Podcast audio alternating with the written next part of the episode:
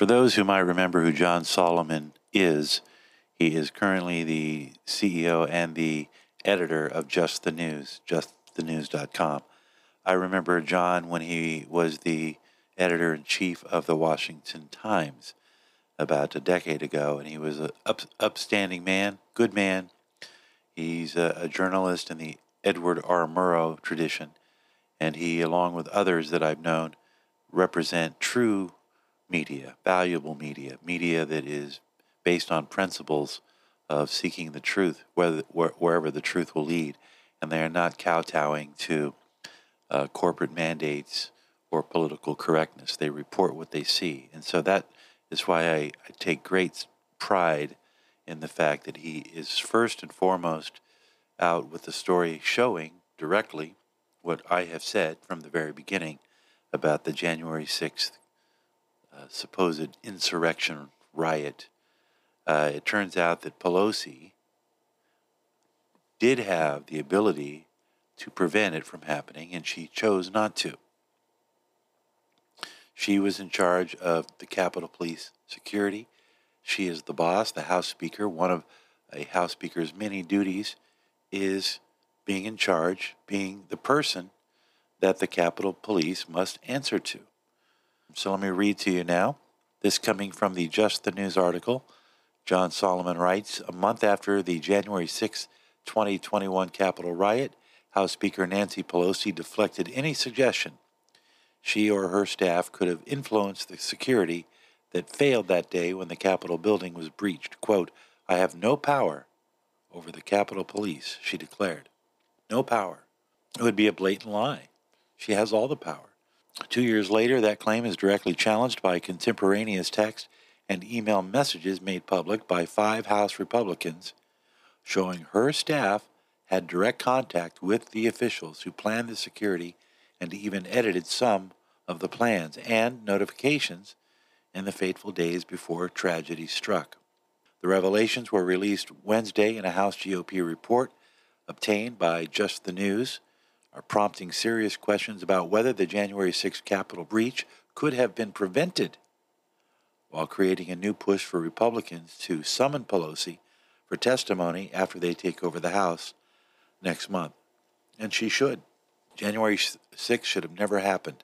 That, according to Representative Troy Nehls, Republican congressman from Texas, one of the authors of the report, he told Just the News on Wednesday night, quote, the reasons there were not a proper security presence on that day goes right to the Speaker's staff and the Speaker's office.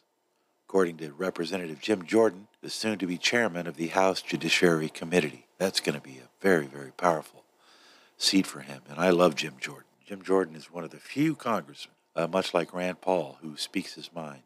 The Republican report, which also included the works of Representatives Jim Banks of Indiana, Rodney Davis of Illinois, and Kelly Armstrong, provided a meticulous, fact based recounting of how Pelosi staff began meeting and communicating with security planners in the House Sergeant at Arms office in early December continuing all the way through the final 48 hours before the attacks. These communications were occurring as Capitol Police began receiving detailed intelligence that extremist groups were discussing storming the Capitol, attacking lawmakers, targeting the tunnels beneath the, the complex, and blocking the planned certification of the 2020 election results. Now, this is important because what it basically is saying is that now, according to the January 6th Commission, Trump was responsible for all of this. But if they were having discussions with Capitol Police, you know, two, three weeks before the, the day of January 6th, and they were being warned that there was going to be extremist groups storming the Capitol, then why didn't Pelosi ask for more guards? Her answer is she didn't like the optics. By the way, the person who was in charge of the Capitol Police was fired by Pelosi. She blamed him Capitol Police whistleblowers told the congressman there were ample and detailed warnings that violence would occur on January 6.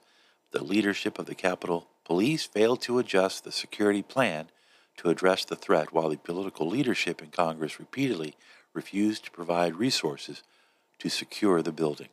That all falls under Nancy Pelosi. Why is this important?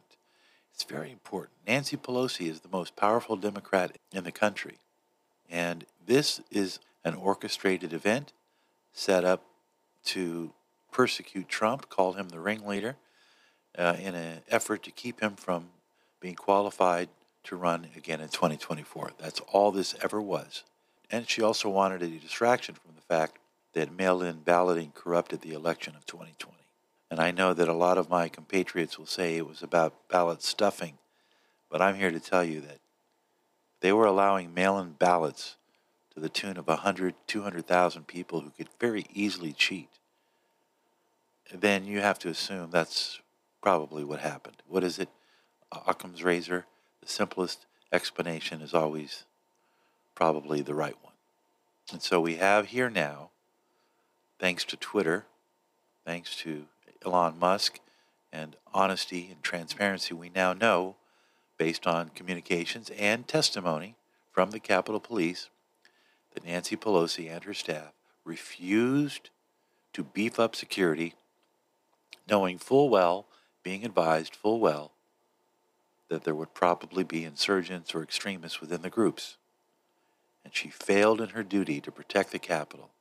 In fact, she even called her daughter and said, Come take pictures. It's going to be an exciting day. So you can read the report on justthenews.com. Don't take it from me.